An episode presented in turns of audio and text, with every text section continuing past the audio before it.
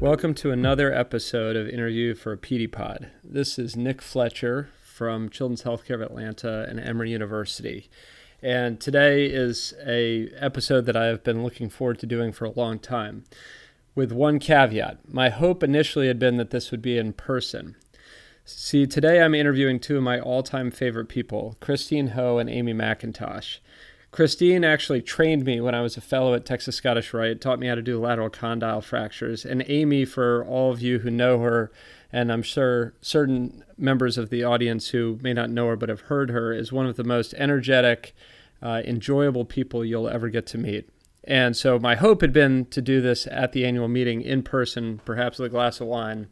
But due to the pandemic, we're going to have to put that on hold, and I just couldn't couldn't hold that any longer.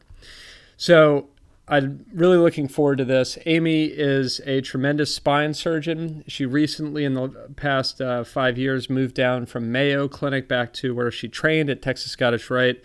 And Christine uh, had had trained at Texas Scottish Rite and then returned as part of the hand division before ultimately becoming the division director at Children's of Dallas. They're both incredibly accomplished as surgeons, as educators, as researchers, and probably most importantly, as parents. And I would certainly put them in the category of badass women pediatric orthopedic surgeons. So, uh, without any further ado, uh, please welcome Christine and Amy to the podcast. Thank you, as always, for all of your support. I continue to enjoy doing this, and I hope that people have some interest in listening to it. Uh, and uh, stay safe. And I look forward to hopefully catching up with all of you soon. Thank you.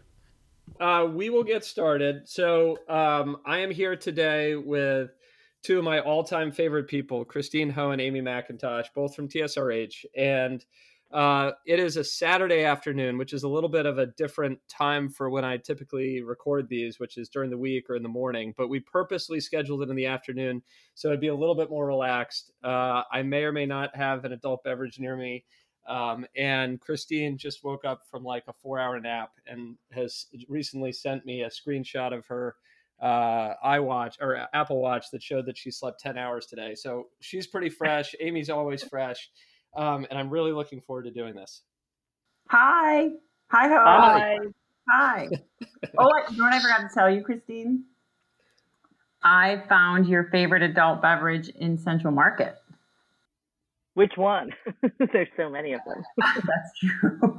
the wine we had at your house that one night. Oh yeah, the Cakebread. Mm-hmm. The, yeah, yes, they are my favorite. One of my favorite wineries, and so, one of yeah. the things that we miss about not living in LA, that I get them. Uh, I get monthly shipments from their wine club, and then we, whenever they have a shipping special, I order more. I order them in cases. so I just wanted to let her know there's some in a local uh, grocery store here, so that's exciting. Yes. yes. Okay, we're gonna move. well, that that actually it, it, it it's a perfect lead in, Amy. So I appreciate it. So I wanted to start uh, from both of you to to get a little bit of an idea as to how you got to where you're at now. And so it's a perfect lead in because Christine is not a local te- a native Texan. Um, and I was sort of curious, Christine, if you could sort of touch base or touch on a little bit of how you sort of grew up and how medicine became a part of your life and how you knew that you wanted to go that way. Sure. So, I mean, I almost take a little bit of offense to saying that I'm not a native Texan because I got here as soon as I can when I was three. I was going uh, to say pretty Texan, but she wasn't. So yeah, but you have to be born in Texas to be a, a Texan, am I right? I, I, yeah, but I'm I'm under the category of got here as soon as I could. Gotcha. So my folks moved down here when I was three uh, to a very small town called Wichita Falls because they were looking for a GI doctor, which GI that back then in the 70s was a brand new specialty, and that's what my dad uh, had done his fellowship in in New York. And they did not want to live in New York because my dad would have wanted to live in Chinatown. And my mom pointed out that was exactly the same as just staying in Hong Kong, which is where they had immigrated. so uh, we moved to Wichita Falls, Texas, and you know it's a it's a small town. It's about eighty thousand people the only uh, you know Tony Herring actually uh, grew up down the street or up the street from us on 287 in Vernon, which to Vernon, Wichita Falls is a big town. And interestingly, Chris Stutz, who's also one of my partners who does congenital hand and is a microsurgeon extraordinaire, also grew up in Wichita Falls. So this weird little pocket in North Texas has kind of produced, you know, several uh, Scottish Rite surgeons. So um, growing up there, you know, the question was always, you know, which you know, for my parents, uh, you know, valuing education just like every good Asian immigrant does, is you know, which college are you, which prestigious college are you going to go to? And uh, really, growing up, I wanted to get as far away as possible from Wichita Falls, Texas, and so um, I went to MIT out in Boston, and that was an eye opener. You know, um, that was the first time I met a Jewish person. I did not know what Yom Kippur was. Uh, that was the first time I met anyone who was Hindu or Muslim or even openly gay. And so th- that was a really eye opening experience. And it was really, you know, I encourage, I always, when people ask, I really encourage, you know, trying to get out of your comfort zone and experience new things and meet different sorts of people.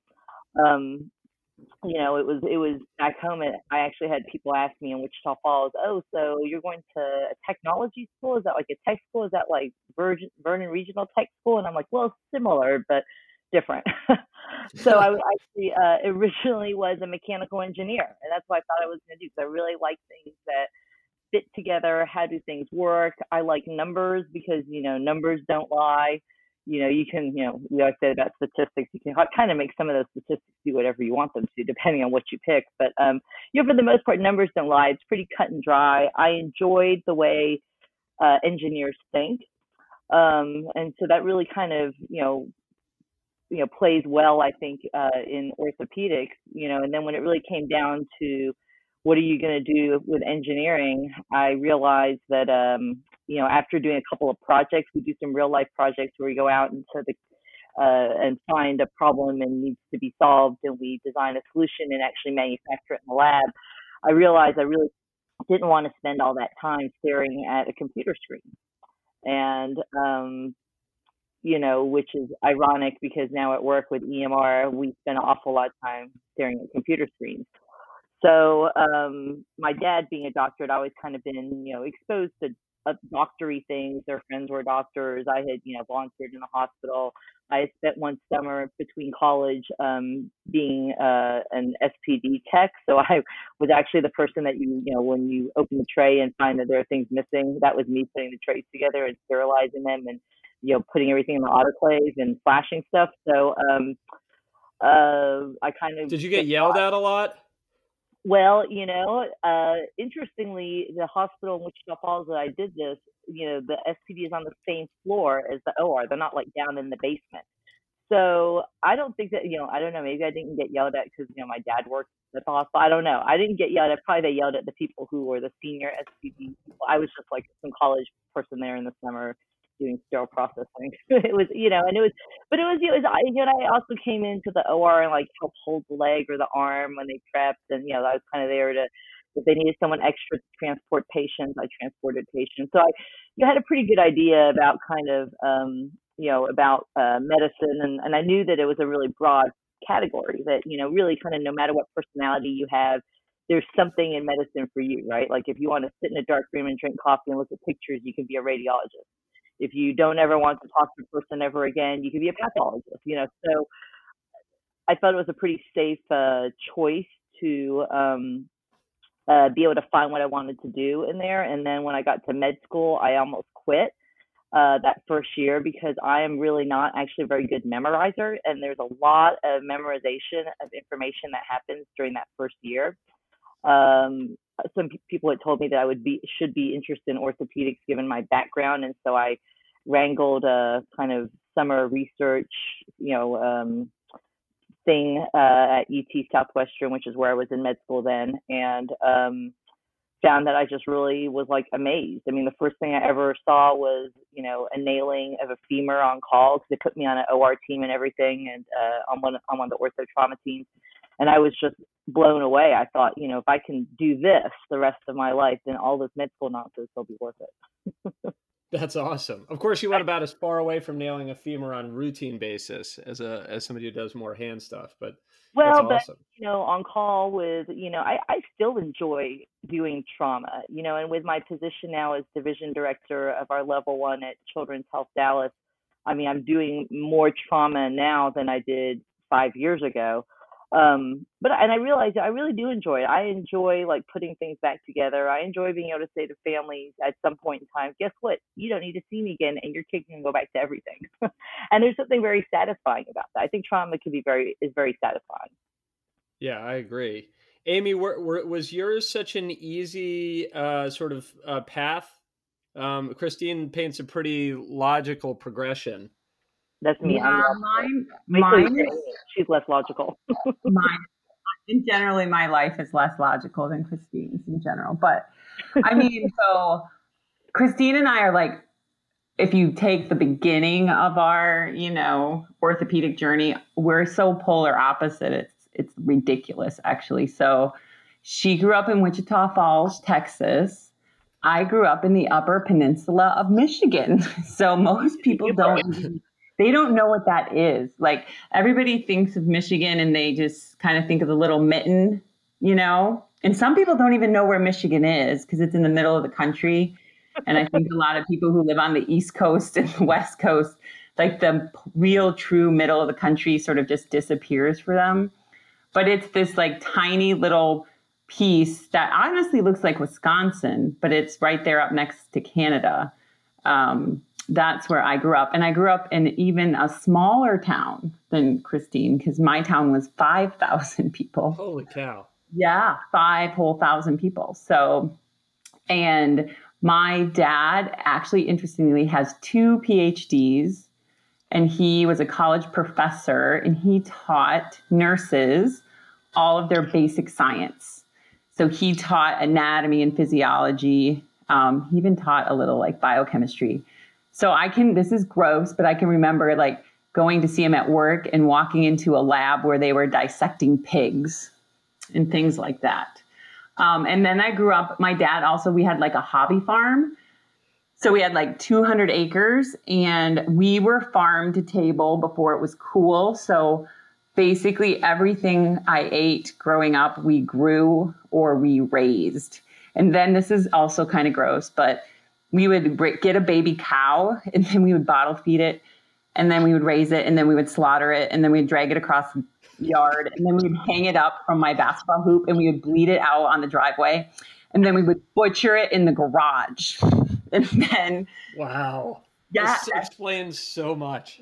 What did you put in the bottom of the basketball hoop so it wouldn't tip over when you drained out the no cow? it was the basketball hoop was made out of a very large um, tree so it's a big tree. Oh, okay. Yeah. Well, that makes uh-huh. sense. That was my my mine was like, how on earth does that happen? Because so, yeah, so I thought it was normal. Our- I thought everybody grew their animals and that's what they ate. And we made homemade maple syrup. Like I used to have to go out and run from tree to tree to put sap in a bucket and then run with a bucket to the tractor. And we made homemade maple syrup. One year, my dad planted three acres of asparagus. So I got to pick three acres of asparagus by hand for 10 cents a pound. It was amazing. Um, so, yeah, I thought that was normal. And then I went to the very, pre- I didn't go to MIT, Nick. I went to the very prestigious Central Michigan University, which. That's good. That's a great school. Isn't it? It's amazing. It's a max yep. school. Yep. Um, but the reason I chose that school was because at the time, uh, it was one of like 16 schools in the country where you could get a Bachelor of Science in Sports Medicine. So my undergraduate degree was in sports medicine, and I was a certified athletic trainer before I went to medical school. So then I realized now that made me predestined to become an orthopedic surgeon because when I was 18, I learned the orthopedic physical exam. Like, so I could do the orthopedic exam when I was 19. And then I went to Michigan State for medical school and I tried very hard not to be an orthopedic surgeon, but it was just like I it was like predestined. It was so easy. Why, why would you try to not be an orthopedic surgeon? I mean, I felt like I was introduced. You know how it is. Like, like you, you just think you don't want the lifestyle, right? And so yeah, it's a pretty good lifestyle. I mean, right. Do you think that that matters of who you're seeing, right? So I just remember being a med student and Kim Mezera, who is now in private practice, but she had just come back as brand new staff from her hand fellowship, and I think her hand fellowship was at HSF and came back and watching her, I thought, oh, you know, you see it and you feel like, well, she's doing it, so I can do that, you know, as opposed to being at a med school where all you see are a bunch of no offense, Nick, but old white men. Yeah, some of them who really aren't very happy to be at work. yeah, I didn't meet a female orthopedic surgeon until I went to residency.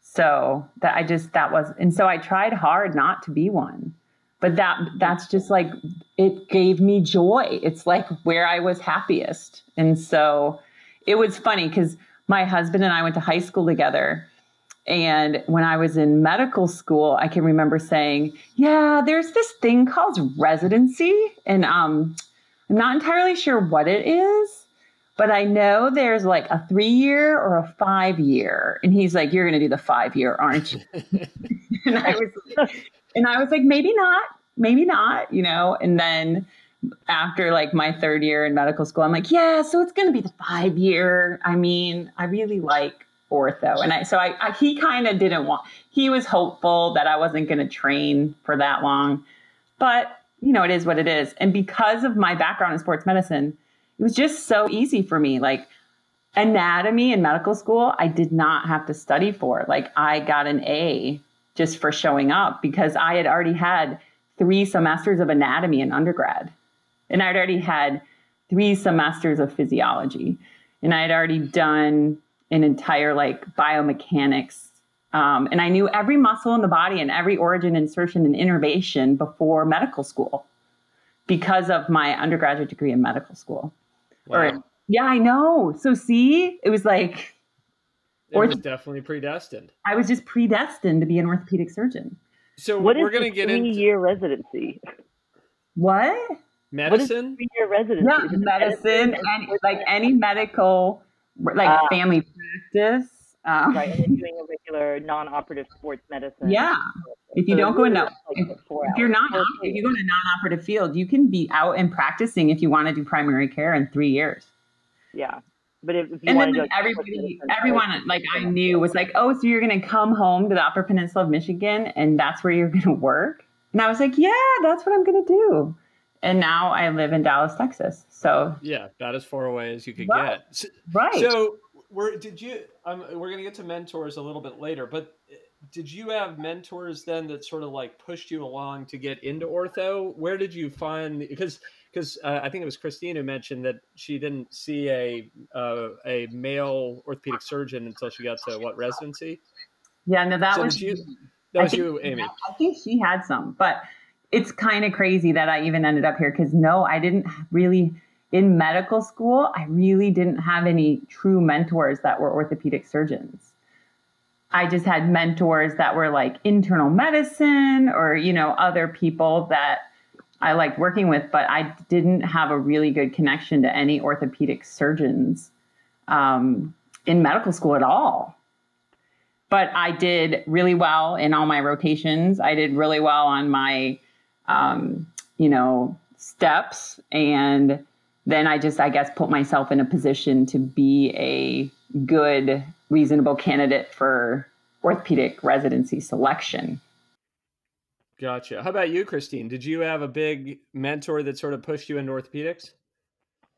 You know, not really. You know, UT has got so many people, so many students who go into to ortho every year that you know they they can recognize kind of who the strong ones are. Um, but I don't really recall having a specific mentor during that time. I do remember going in for my interview, and back then it was Bob Bucholz and Mary Beth who were married.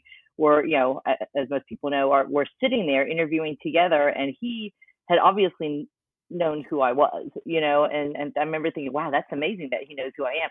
But I mean, I think that the the difference, um, you know, I think it's amazing that Amy was able to pursue that because I think it makes a big difference as a med as a woman medical student and especially back then in the mid 90s that you're being told well women don't go into orthopedics. Well aren't you kind of small? You know you're not going to be strong enough. And you look around and it's a bunch of you know kind of bigger jockey sort of guys who bench press, you know, more, way more than I do. I mean, I can only bench the bar.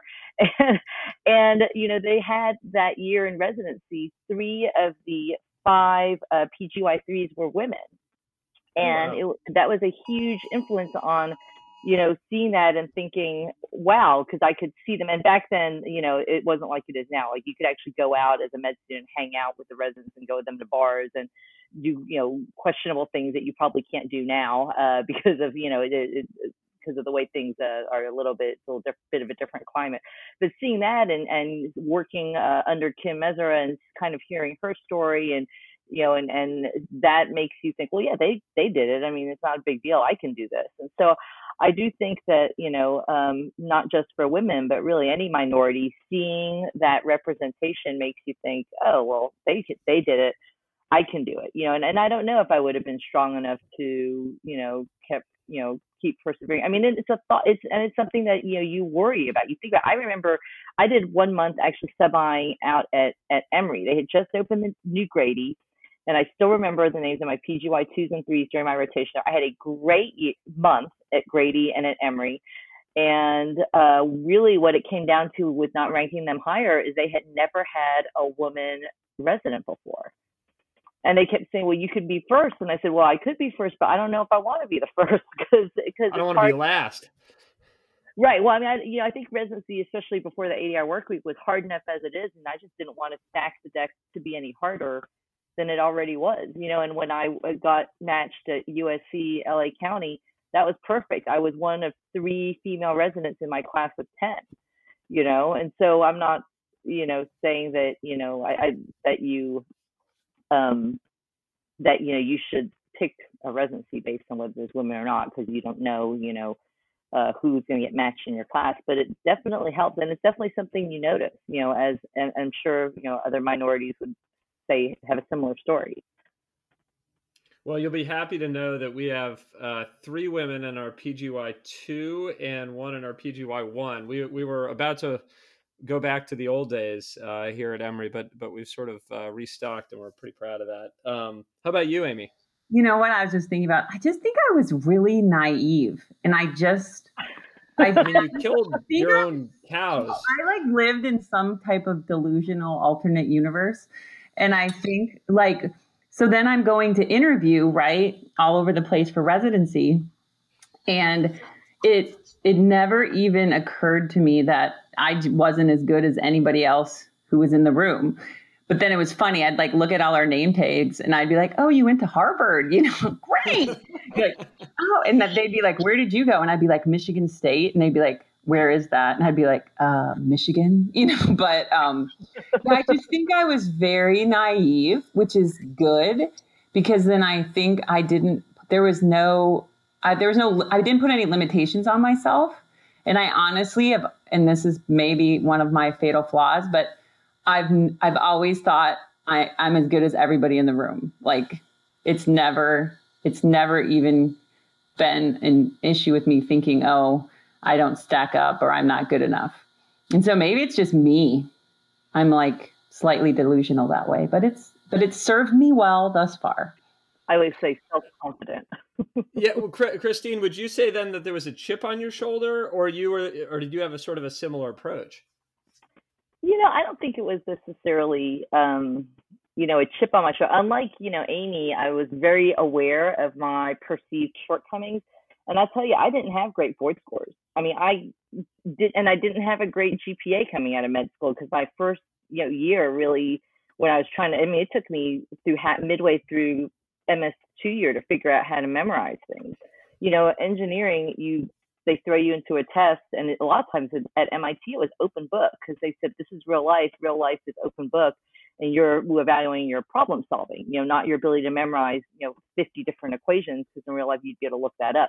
And so, you know, I I was really concerned about matching because, you know, back then, um, you know, there were definitely programs that said we've never matched a woman and we never match will match a woman or that you know we have one and when she graduates we get another you know and so uh, there you know i think that it was um so i was i was very aware of of my perceived uh, shortcomings which is also why i did it i did like four away rotations oh, because oh, wow.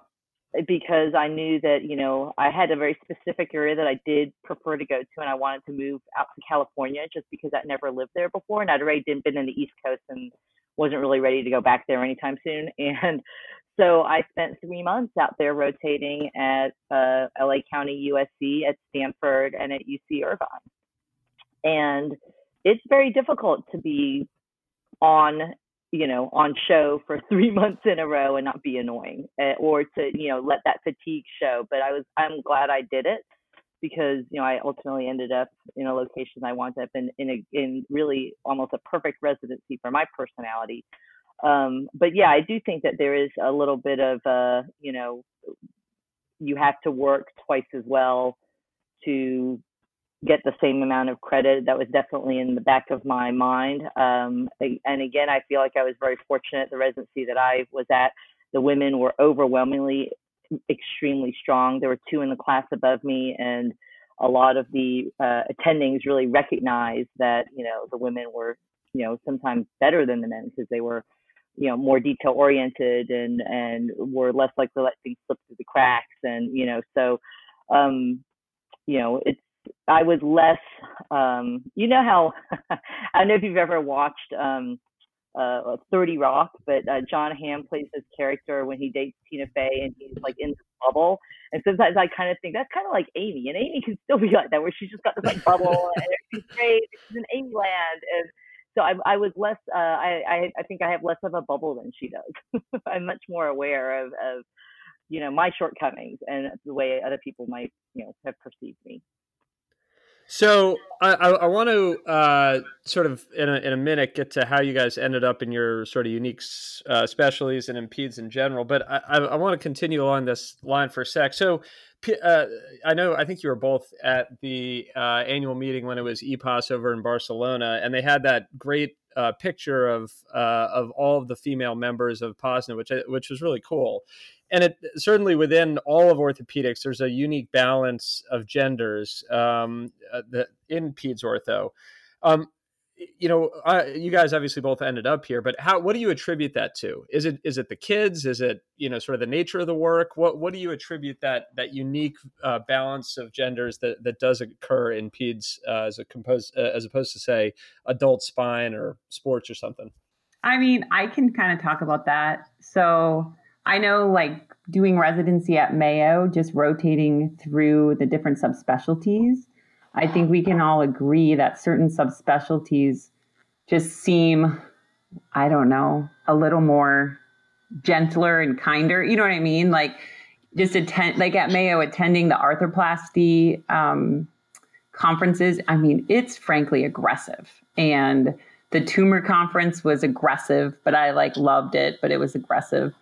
And, you know, I guess in general, peds ortho has always just been a little more, you know, accepting and kind and friendly. Like you're teaching and you're, you know, asking the residents and fellows questions and seeing how much they know, but it's just done in a much more, I'll say, genteel manner. Um, I thought I was going to do sports because obviously with my background, I'm, it was like where I thought I was headed and then I did um, a spine rotation, three months of spine. But during that rotation, I took um, three months of uh, level one PEDS trauma call, and then I followed it with my PEDS rotation. So I did six months of PEDS call, you know, plus a lot of PEDS spine. Um, and after that, I was sort of hooked because one, I really liked the people and I loved the patients and I loved taking care of the kids and getting to know their families. And then on top of it, I loved that it was so holistic in the fact that you're taking care of the whole child. You're not just doing, you know, knee arthroplasty or shoulder and elbow surgery. You're basically do you're taking care of the whole child. And that is what hooked me is that sort of holistic approach inside of orthopedic surgery. So I don't know if that's why a lot of other women uh, choose it as a subspecialty field as well. But that was like the real hook for me. And then I did also love that kids in general have no ulterior motives and they just want to get better, right? Their goal is just to play and they heal really well. And it's great to just see them, you know, get back to normal and get back to function. And so that's what hooked me. I don't know about Christine.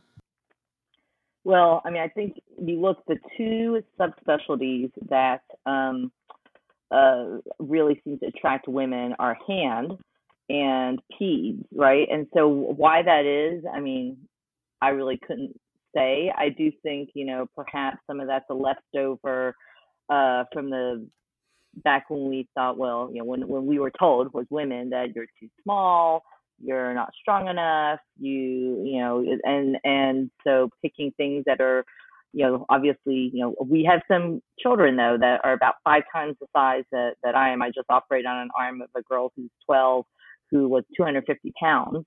Uh, my 12 year old is 72 pounds soaking wet. My 12 year old at home. So you know, uh, you know, I don't know that the size is is the reason, but there is something kind of interesting about why women would pick that. I don't know if it's the detail oriented, delicate. For me, I always loved kids. I used to babysit a ton uh, growing up, and so I always liked kids. And I really distinctly remember my peds rotation uh, having one of my babies that I was rounding on, you know, kind of on my hip as I was writing my, you know, back then paper notes at, uh, you know, at six in the morning uh, to be ready for 8 a.m. round. And um, so I, I actually thought I was going to go into spine, believe it or not, which, you know, now is seems funny, but but I really loved the anatomy. I really liked the instrumentation. I thought it was, you know, my the spine fellows when I did my rotation were like really cool, really fun you know, I learned a ton. Um, and then when I did peds ortho, I was like, wow, this is like all of the spine and like none of the misery of like adult patients. And I really liked doing the other stuff too. You know, I liked doing all of it and I really liked the kids. And then what really kind of um, made me decide on peds ortho was that the attendings there, you know, Vern Tolo, Dave Skaggs, Bob Kay, they really seemed to enjoy coming to work every day they really, you know, had such a joy for teaching and t- treating children.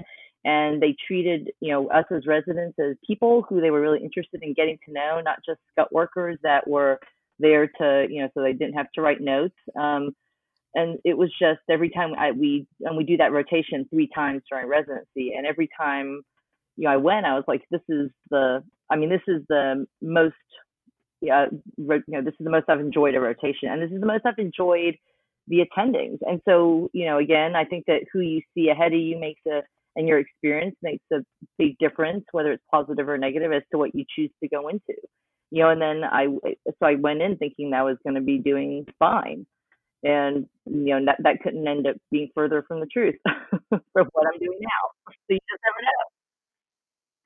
Um, so, so let me ask you a question. Um, you know, with that unique balance, um, and I think Christine, you were saying that you know it was such that you had to work twice as hard to sort of come into a similar uh, uh, level with with some of the male uh, residents. Do you feel in peds ortho that there's a bit more equality, if you will? Do you think that that men and women, uh, pediatric orthopedists are treated equally within POSNA, within your institutions? Um, do you feel that that is something that's that's beneficial, uh, or that that is perhaps appealing to to residents as they come through? They may be seeing that. I mean, it's hard to say because I can only speak for what our residents see at Scottish Rite. You know, I've never been, I've never worked at another institution, so you know, I always uh, say I'm, you know, completely institutionalized, and Dan keeps saying, "Please stop telling people that you're institutionalized." I, I, I, don't know. You know, I do know that, um, you know, we kind of also at UT Southwestern went through a dry spell of not having a lot of women uh, residents, but that seems to have gotten a lot better. And uh, we just had three that come came through, and I think two of the three are wanting to go into peds. Um, you know, isn't that right, Amy? Yeah, I mean, I think I think in general, I mean, if you're to say orthopedics as a large generality from like the 30,000 foot view, there is, you know, institutionalized sexism. Like you cannot you, it's just it is what it is. It's a male dominated field. Like three to five percent of practicing orthopedic surgeons are women. So if you choose to go into that sub- subspecialty and you don't understand that, then that's a problem. So I think every woman who chooses orthopedics knows that at a baseline. But then you can then go into and look at the different subspecialties and, and see where you're more comfortable. And like we said, certain subspecialties definitely have more um, female representation than others. And then you look at specific institutions around the country. You know, some, you know, are doing better on that front uh, than others. Um, so when I was at Mayo, before I got hired back, there were there was one female on staff as an orthopedic surgeon, and then there was one female who had dual, uh, we'll say, a, a, collaboration between radiology and orthopedics, and that's Doris Wenger, who is Dennis Wenger's youngest sister. So she's a really great musculoskeletal radiologist. So before I came back, there was essentially two women on a staff of over 50, 50. Um, but I also knew that coming in. And I, this is what I think. I think that if you just come in, and again, like I think I have a delusional sense of the world. If you just come in and you work really hard and you do your best and you try really hard every day, I think they quit looking at you as a girl. They just look at you as a partner because you're, you know, helping them and you're increasing the productivity of the department in general. So I think if you just come in and you do a good job and you work hard and you take really good care of patients, the whole gender gap goes away. And I think most people just think of me and Christine as partners, like we're their partners. I don't think they think of us as like, oh, she's our woman partner. I don't know what you think about that, Christine. Well, I mean, I think that really in any institution, there is going to be some unconscious bias. Um, I know that's kind of a, a buzzword, and I, I, and I don't think that people realize it. They don't even think about it. And I can give you two examples. Um, you know, one is uh, when I was a fellow, as you know, Nick and Amy. You know, some of our partners have tickets to the Mavs season games, and if there's a game that you know they can't make or their, their family can't make, they will offer those tickets. Oftentimes for the fellows. I never got offered Mavs tickets, not once during that year, unless it was for all four of us to go together and so you know and i don't know if that's because you know i don't know maybe those attendings don't like me or maybe you know they just thought well she's not interested in going to see the Mavs play you know um, another is very early on when i was a partner and this is before you came amy um, i found out that we were giving and i think this started even at some point in time they started giving boots to the fellows as a graduation present and the really nice custom made boots. They've got the TSRH logo stamped on them. They must have started sometime after I think we, our class graduated. But I found out that those boots are only given to the male resident, the male fellows, and not the female fellows because they just only made them for men. And I said, well, then what do you give the do for the female fellows? They said, oh, well, we give those boots to their spouse. or and I'm thinking, well, crap. I mean, my husband, he's done his own fellowship, but he didn't do my fellowship, and I'd be pissed that yeah. at the pinnacle of my career, where I am graduating from one of the best pediatric orthopedic fellowships in the country, that you gave my boots to my husband. He didn't do a pediatric orthopedic fellowship, and and I think it really blew some of my male partners' minds. Like he, like one of them was like, I don't understand. I said, I think you need to go talk to your wife and explain this situation because you know, this for you to not even understand why this is so offensive and why this makes the women feel, you know, second tier, you need to, you know, you need to realize this. And actually, he did come back later and said, I talked to my wife, and you're right. And afterwards, and then they start talking about, you know, do we give, you know, a book bag or a purse? And I said, look, I said, just get them boots. And so now all of the fellows get boots. both the men and the women, not the women's husbands. and this was something that, you know, I don't think of like my partners or, or Scottish Rite as being sexist, although I'm sure I've, I have heard that there's that, um, that, um, you know, I, you know, we are from the South and we are in Texas, and then perhaps, you know, the perception is we're not as progressive, you know, but those are just things where it's just unconscious bias. Like they don't, people don't even know. And, and so I think that, you know, for us to have that responsibility and that confidence, and I was very early on in, in being a partner and I didn't even know if I should say anything, even though I was like, you know, pissed. Um, but I, but I'm glad I did. And it changed, you know, for the better. Um, but I mean, I don't think they meant to be sexist. They just didn't realize. No one had ever told, called them out in it before. Well, I'm, I'm, I, I can't imagine you. Am I allowed to tongue, tell that so. story? Am I gonna? Yes, you are. No. Am I gonna get uh... in trouble by my uh, by for telling that story? so, so I, I do. I, you know, one of the things that I sort of thought about is that um, there's one uh, aspect uh, of the gender difference that I think, to me, has always struck me uh, as as would be sort of m- even more difficult, perhaps, to manage uh, were I to be a woman. And, and I suck at managing complications. Um, and I, I, think that there, uh, you know, I'm a, obviously I'm a father, um, and I see my wife with my kids, and I'm like complete family man, but you know there's there's that special bond between a mother and her children that you know as, as hard as i could ever try i can't get. And i'm sort of curious do you, you know when when you have a complication uh is it perhaps even extra hard um having a little bit of a maternalistic instinct?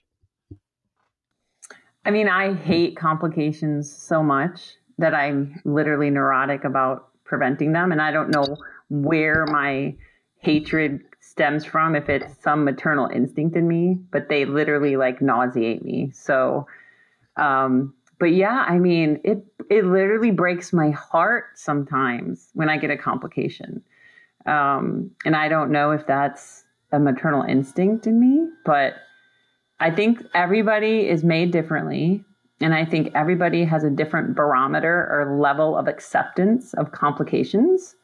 And some people's is much higher like they they think it's okay to have a 10% complication rate as long as they're like advancing science and that they're okay with that. And then other people like me i can't even i can't even stand a 0.5% complication rate. Like i am crazy neurotic about it.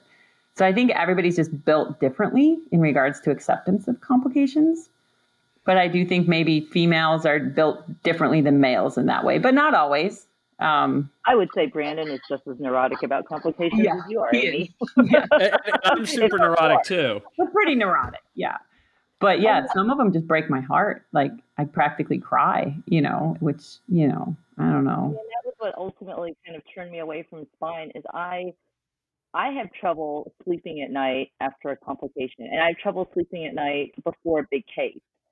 And if my case doesn't go well, so maybe the kid doesn't get their whole elbow motion back, maybe the head doesn't get seated 100% completely, you know, eh, but I will still wake up five years later thinking about that kid that, boy, I wish I had done a better job on that, on that case, or that kid didn't really quite get to where I wanted them to. And so, you know, for me, if I had to do the kind of surgery that Amy does, and I don't, you know, even the best spine surgeon in the world is going to have some complications, no matter how meticulous and careful you are, you know, and and I am thankful that I have partners that can take care of those patients and have a complication and wake up and go to work the next day and not be paralyzed, right? And I don't know that that would be me. I mean, I might be paralyzed. I might spend the rest of my life huddled under a sheet. yeah, that's I think why Nick and I don't sleep well. yeah, seriously, I was going to say, Christine. Clearly, all of your cases have been going well since you slept ten hours today. Marathon sleeper.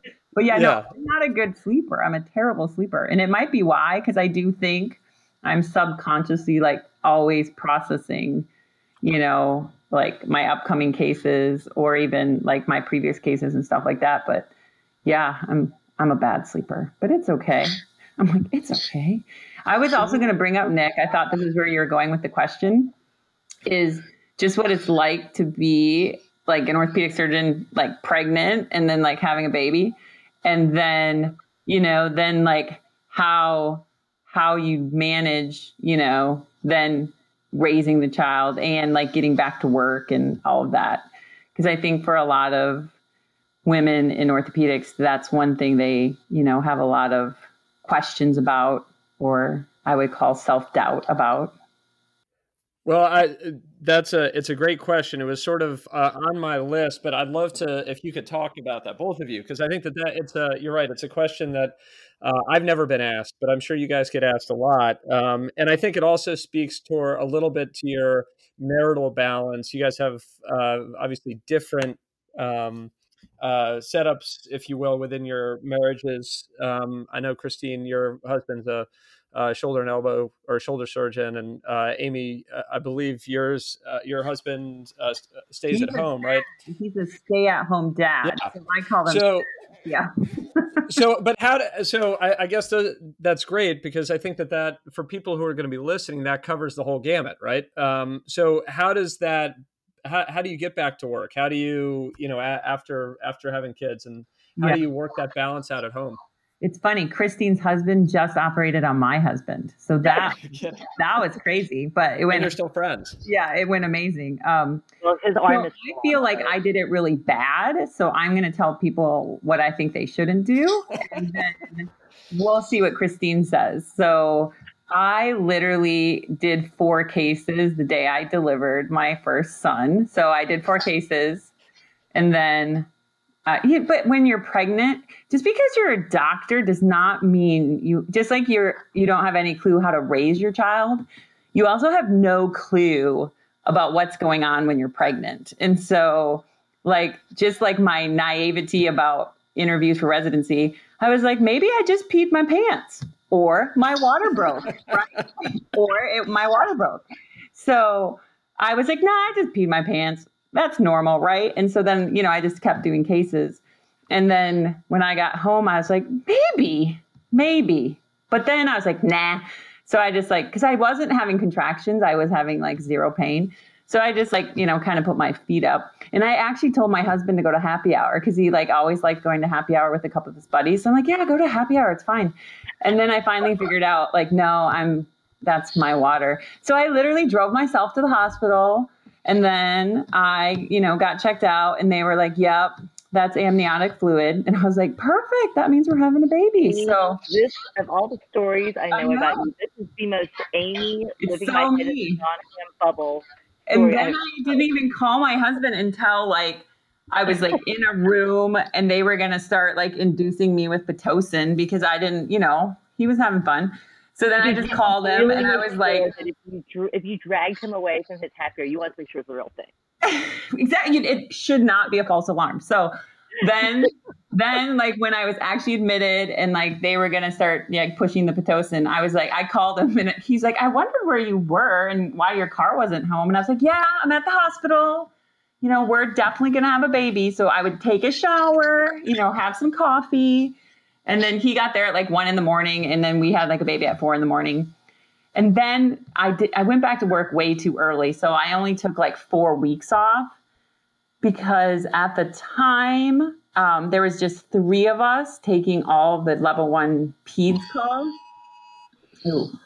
And then I think one of the partners was like away doing a mission trip, which is amazing. So then while I was on maternity leave, the other partner was basically like going Q1 like while I was on maternity leave. And so I only took like four weeks, which is not good. And then the second time I had a baby, my daughter, my this is also crazy. My husband, like 10 days before she was born, he had a transsphenoidal pituitary resection because he had an ACH, um, ACTH secreting pituitary tumor. So he had like quasi brain surgery. And then I again didn't take a ton of time off. And then I left my husband, who had just had brain surgery, basically at home with our newborn daughter. So I'm going to put that whole like scenario into the don't do it the way I did it situation. Um, and then the funniest part to the, that whole corollary is like when I was leaving Mayo to go to Scottish Rite, I was trying to tell the chair like I needed to talk to him because I was going to be leaving and I he's a busy man, so I was like, I just need like five minutes of your time. And so finally, I caught him, and he, this is the funniest thing. He goes, "You're not going to tell me you're pregnant again?" And I'm like, and I literally go, "No, no, not pregnant, but I am leaving." And he literally said, "I'm not sure what's worse." And I said, "Well, I guess it just depends on your opinion of the situation." So. Okay, nobody would ever tell a man if he said his wife is pregnant. I mean, it's it's like you you just men would never get that. You would never get that. Nick, no well, one yeah, would ever so say that to you. I think yeah, no. I think Nick and Christine agree. The way I handled our children's delivery, and like I, you know, unfortunately, my poor husband. Um, I mean, you can definitely do it better than that. So, but my children are healthy, you know, and they love me. I'm, you know, it's funny. Children just love their mom so much. And my husband, I think, has forgiven me. So, you know, it's great. I mean, people may ask why why did you guys why did you want to get Christine and Amy on the podcast? That's why I wanted to get Christine and Amy on the podcast right there. Stories like that, that. A story like that. Nope, nope. I love Min Coker, but no no stories like that with Min Coker. Um, Christine, how about you?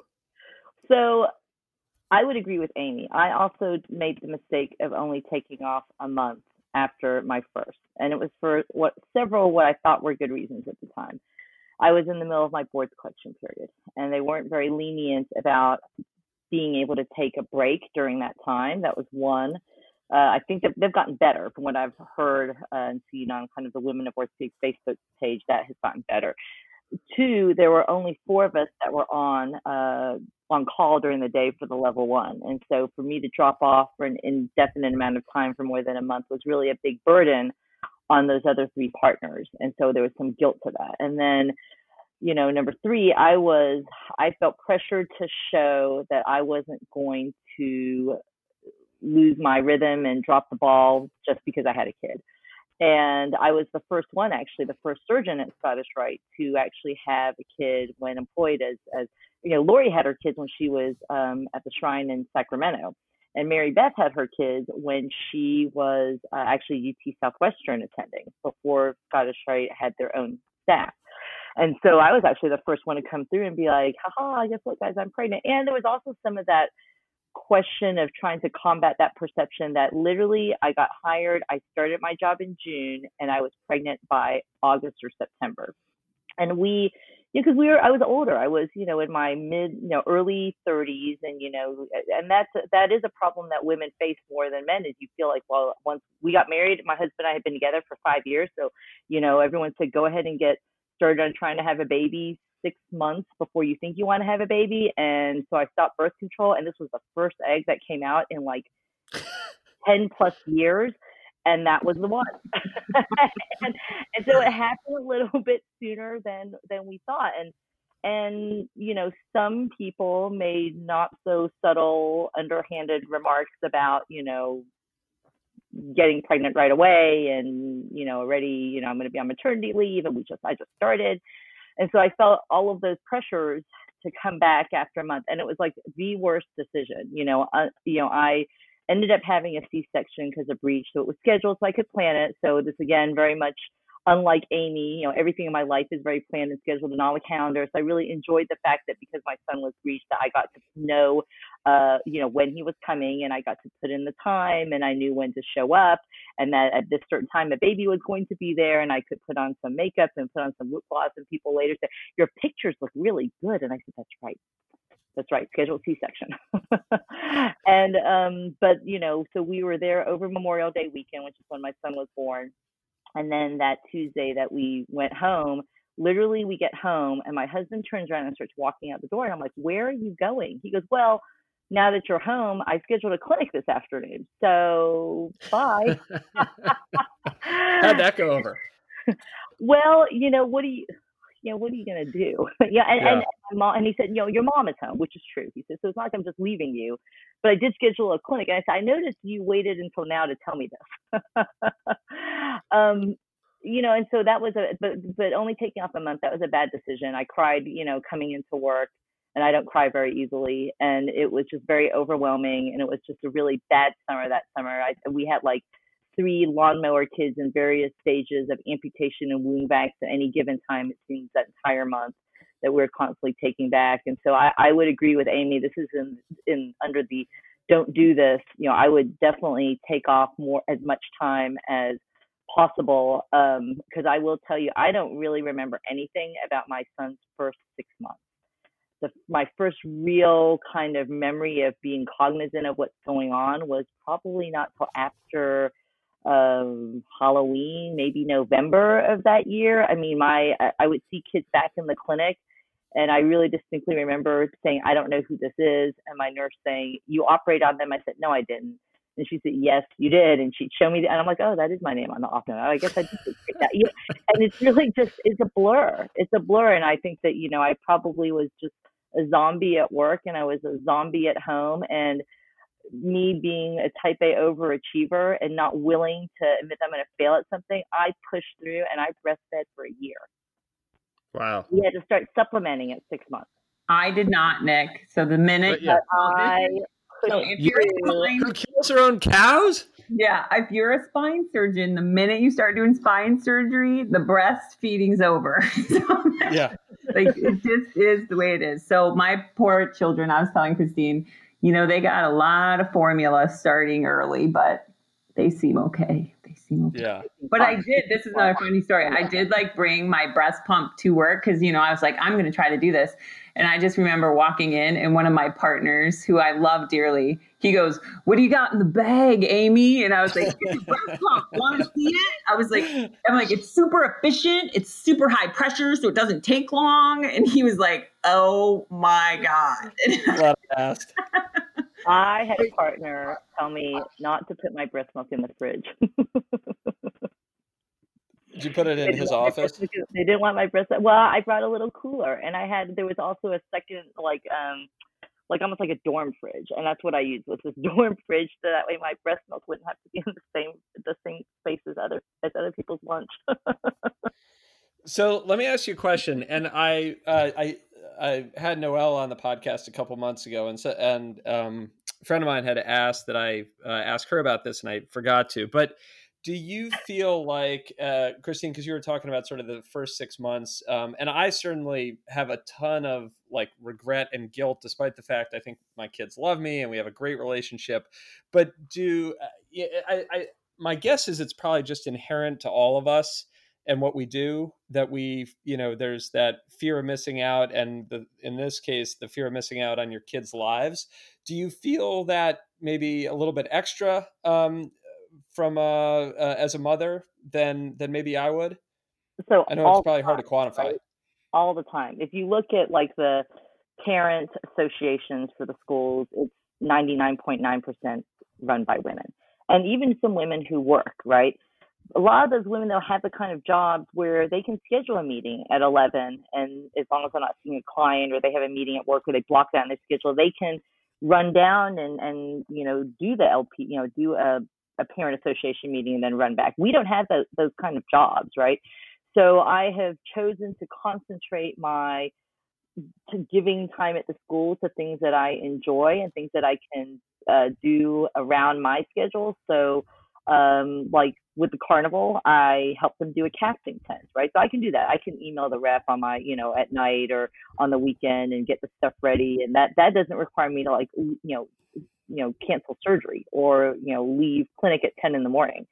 You know, um, I also went down to after my second, and um, I went down to four days a week, and just took a and I took a cut in salary. So we we are salaried. We are still a socialist communist society at Scottish Rite and uh, I just took that cut, and it was for me the best um, decision ever. You know, I got to do things like volunteer at the media center, which is what they call the library nowadays, and I you know stack books and i get to see my kids friends and i check their books out and you know i get to learn their names and i get to see the teachers who come in with their classes for media center time i work at the student store on those days i volunteer at the cafeteria and so for me, you know, and then I get to, I always have to tell my son, hey, I'm working in the cafeteria. Come by and say hi. And he kind of comes by and he's like, hi, mom. And then walks, right. walks off. you know, and, and then I get to meet the other parents as well. And so, you know, I, I, I have really um, enjoyed that time. You know, I don't do it every Friday, but I those, I mean, obviously none of that stuff is happening now. But um, for me, I that is the balance that I've chosen to be able to say I um, am at work when I'm at work, and when I'm not at work and I have this this special magical day, I do these kind of things and pretend like I'm a I'm a stay at home mom and I get to spend that time with my kids' school and with my kids, or even just you know stuff like having lunch with friends, which is what I did yesterday too. Um, so I there's definitely my husband. Does he feel any of that feeling that boy he sure is missing out because he's not serving school lunch? Zero, absolutely zero. yeah, but I, I you know I enjoy it. I enjoy it. It's fun. I I like seeing my kids at school, uh, but there is always that FOMO, fear of missing out, and I that's where I do think it's easier to, when you're in attending, right? Because if I know ahead of time, we don't do last minute. We do not do last minute in this house. This house, the kids know if you have a project, you have to tell mommy before the weekend because we have the weekend to get stuff. We do not go to Jo-Ann Fabrics at nine o'clock on a school night because everybody has to go work the next day. So so we um so we really try to, you know, uh, have things be scheduled and have them be planned and know ahead of time. So if I know, guess what, the Christmas, uh, you know, or the I guess what they call the all school program at the end of the um, first uh, half of the year is this year moved to a Thursday instead of a Friday, which has been for the past 10 years. I know that ahead of time. The second schedule comes out, I, I go through my calendar, I send emails, I'm starting late this day, or can you just move my whole OR day from Wednesday to Thursday, or what have you, to make those accommodations to make the few the few the things that happen at school that are important that I make them because my husband very rarely, uh, you know, is able to do that, and so. Um, you know, I, I, I don't have, you know, you know, and, and there are things I still send the nanny to that I'm like, okay, that's just not really worth my time to shuffle my schedule around and I'll send the nanny to that and she'll be my representative. And that worked out pretty well. But I mean, like the second the school schedule comes out, I'm on it. Yeah, we, I'm sure Amy, you're the same way. No, yeah. So see, we don't have a nanny because my husband stays home, and it's so funny. He literally has no desire to be at the school. like, zero. Oh, so, right? Yeah, they'll they'll like ask him, and he'll just be like, you know, if you really need me, I can do something. But it that just does not bring him joy. But like what it's funny though, for knowing he's home with, you know, and available just brings me peace. So like I because as we all know, like if you're in the OR operating on a, another person's child and the school calls to tell you your kid has a fever, I'm not going to be the one picking that child up because you, you can't. Your ultimate responsibility is first and foremost to that child who's asleep on your table. And so having Rich available just helps bring me some like inner peace, knowing that their dad is there to get those things. But yeah, he doesn't enjoy being at the school. He will coach, and um, this is hilarious. There's like a large field um, by our house that the city of Dallas owns. And one day, a John Deere riding lawnmower showed up in my driveway and we don't have a yard big enough for a riding lawnmower. No, and not even close. Not even close. Your, your lawn, you could do a push lawnmower. Right. and so now my husband mows this like two acre field by our house. And he has like created a field of dreams. And now, because especially in COVID, because you can't find public fields available, all of the neighborhood kids like run outdoor practices there. And it's like he's the field manager. So I feel like that's what, you know, that's his way of giving. But yeah, I mean, I never go to the school. I, my son said he's going into sixth grade. And when he was in fifth grade, I think I brought him lunch one day. And he goes, Mom, do you know you haven't um, come to see me at lunch since I was in kindergarten? And I was like, That's about right. And you know, I'm okay. I'm personally like okay with that. Like it doesn't bother me. But it is funny when I do go to the school for something, whether like last year I gave a talk for career day. And so I ended up in my daughter's class and I talked about orthopedics and like scoliosis surgery and I showed MAGEC rods and things like that. And the kids literally were like touching me like to make sure I was real and it was like my daughter's name is Campbell, they're like, Campbell does have a mom, you know? so, I mean, that's kind of sad, but it is what it is. And then the other thing I think I do notice is that I really don't actually know a lot of the other parents in the school. And I'm not, it doesn't bother me though, but like I ha- I know my friends' parents, and then like when we're talking, they'll say, "Oh, do you know so and so?" And I'll just be like, "No." That's the greatest thing about me. I really don't know anybody, and, and it, but it doesn't bother me. Like I'm totally okay with it. Um, and I did do a casting thing for a fall carnival. Like I cast, we put fake casts on like 400 kids one day, which was crazy. Yeah, yeah, it's a lot of fun. Yeah, it is. And that I agree with Christine. Like I just have to pick and choose the things that I think are really important to the kids, and then I try to make time for them. And they understand that I'm not there, that their dad is available. And I think that if you, you know, explain it to them ahead of time, they I think my kids really understand and appreciate what I do during a day. And they'll say, Yeah, like mommy's not home all the time, but she, you know, she fixed a kid's bad back today or something. And I think that makes them a little bit proud. Um, and I think you just have to set whatever realistic expectations you can set for yourself and for your kids because you literally cannot do everything. But on the side note, when I am home, my husband says like I'm chaos because literally I think I have so much mother's guilt. Like anything is possible, Nick. Like they're like they're like they're like, can we get up at five in the morning? You know, and this was pre-COVID. In one day, can we? And it was like, and I'd be like, yeah, let's do it. You know, and so I I do think the mother's guilt so when, when I can see Rich rolling his Rich, eyes. Rich, I'm like, "Are you coming, hon?" And he's like, "Hell no, no." no. Here, solid, solid no. But I'm gonna, mow, I'm gonna mow the field. Yeah, I'm going to put on my headphones and listen to some red, white, and booze, and I'm gonna mow, and you can go do the crazy. I mean, it's like Phineas and Ferb at our house. It's like the whatever you think up of. Yeah, Nothing's impossible, Nick. Nothing's impossible. Oh man. I think that's, that's because I think it's because of the mother's guilt, but I'm okay with it. So then all the friends are like, "Your mom is the greatest," you know, but they don't they don't see the days when you don't get home till you know 11 o'clock at night or midnight, right? Like they don't see those days.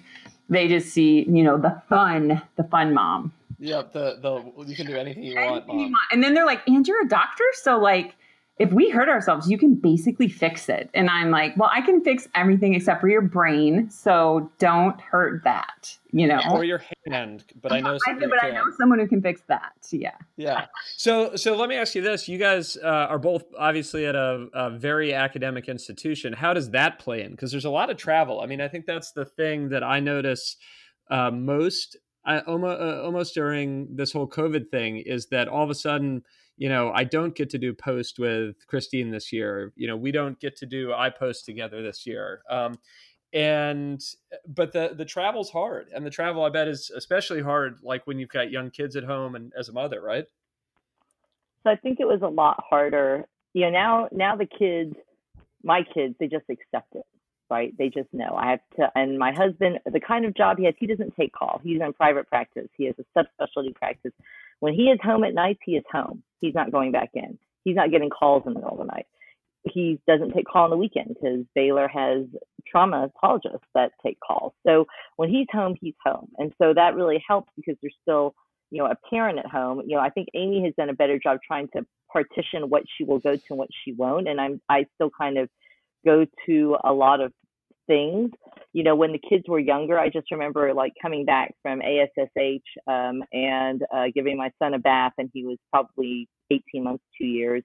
And um, I brought him back these little ducks from you know Make Way for Ducklings, and they were little tub an- tub tub toys and he's playing with them and he goes okay he goes this is the daddy duck and look here's you know here's the baby duck and daddy duck and baby duck are here and oh here's the mama duck and he puts the mama duck in the corner of the bathtub facing the tile and he goes mama duck she's at she's at a meeting in boston.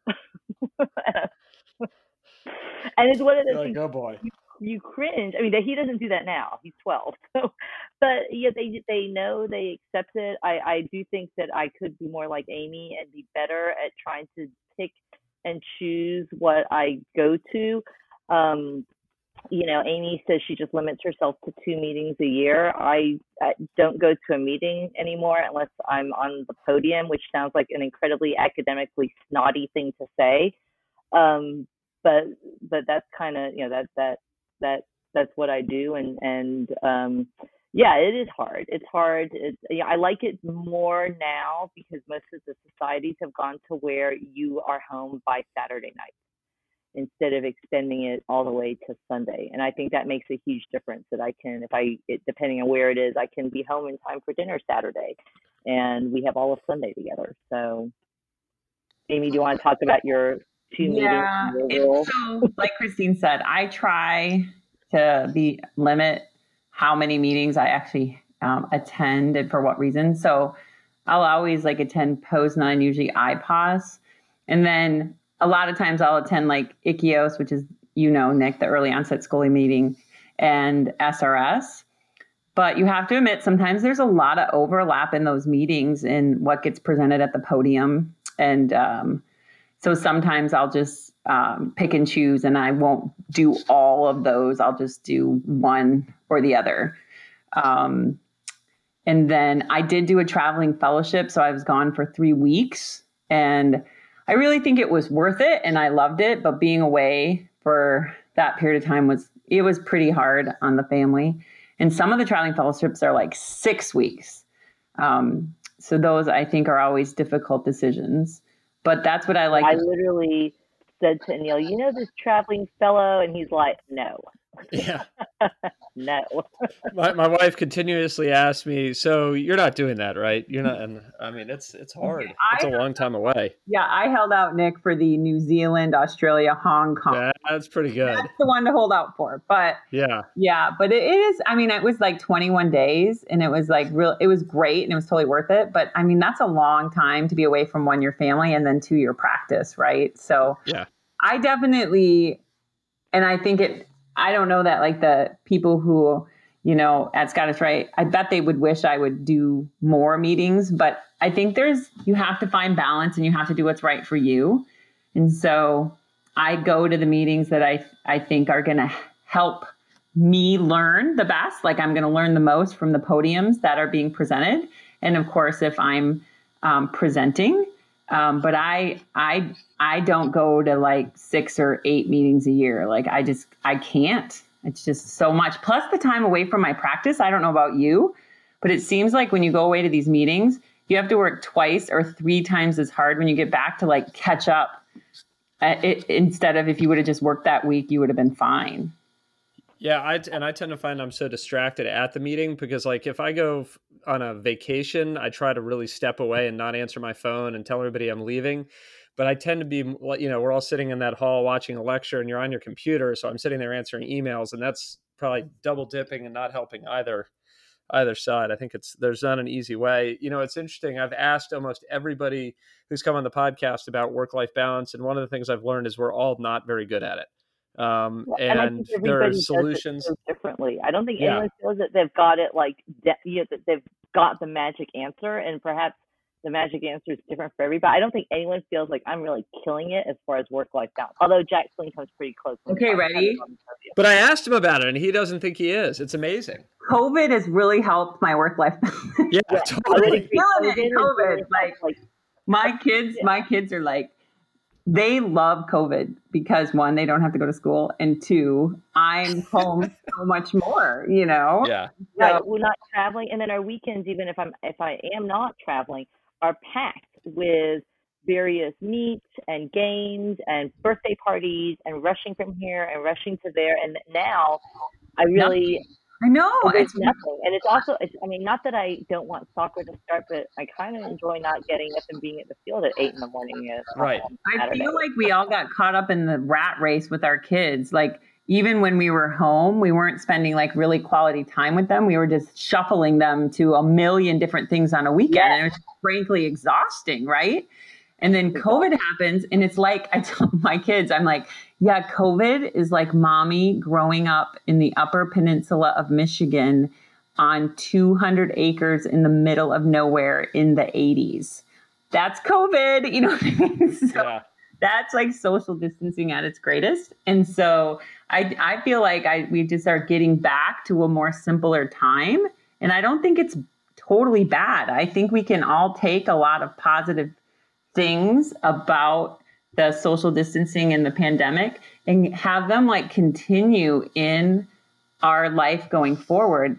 So, frankly, I am more balanced now than I've ever been because of COVID. Yeah, I, I, I completely agree with that. Um, it's one of those sort of silver lining things. Um, I, I wanted to, I have a couple other things that I want to talk about because I don't, I don't want to take too much of your time, but I'm having a blast. And also, it's five fifteen, so it's five o'clock somewhere in case you need a reason. Um, oh, I, I don't think we need a reason, but yeah. you know, I feel like this has been so enjoyable, despite the fact that you're like, oh, we've been taking so. I mean, it's, it's like the time that that I miss about going to Posna, I Pose, and seeing my friends and having that drink at the hotel bar and catching up and how are you and what have you been doing and you know that that I really I really do miss. I really do miss that about the meetings. More so well, than the educational part. Is that is that bad to say? this was the uh, uh, you know this interview was one that I had oh I'd kept pushing off this was supposed to be like uh, this Posna, as you know, because I really wanted to do this in person, but now I don't know when yeah. that's going to happen. I said, screw it, we're just. And then IPOS is now is now been yeah. canceled, and yeah, I mean, we don't know when we'll be able to meet again.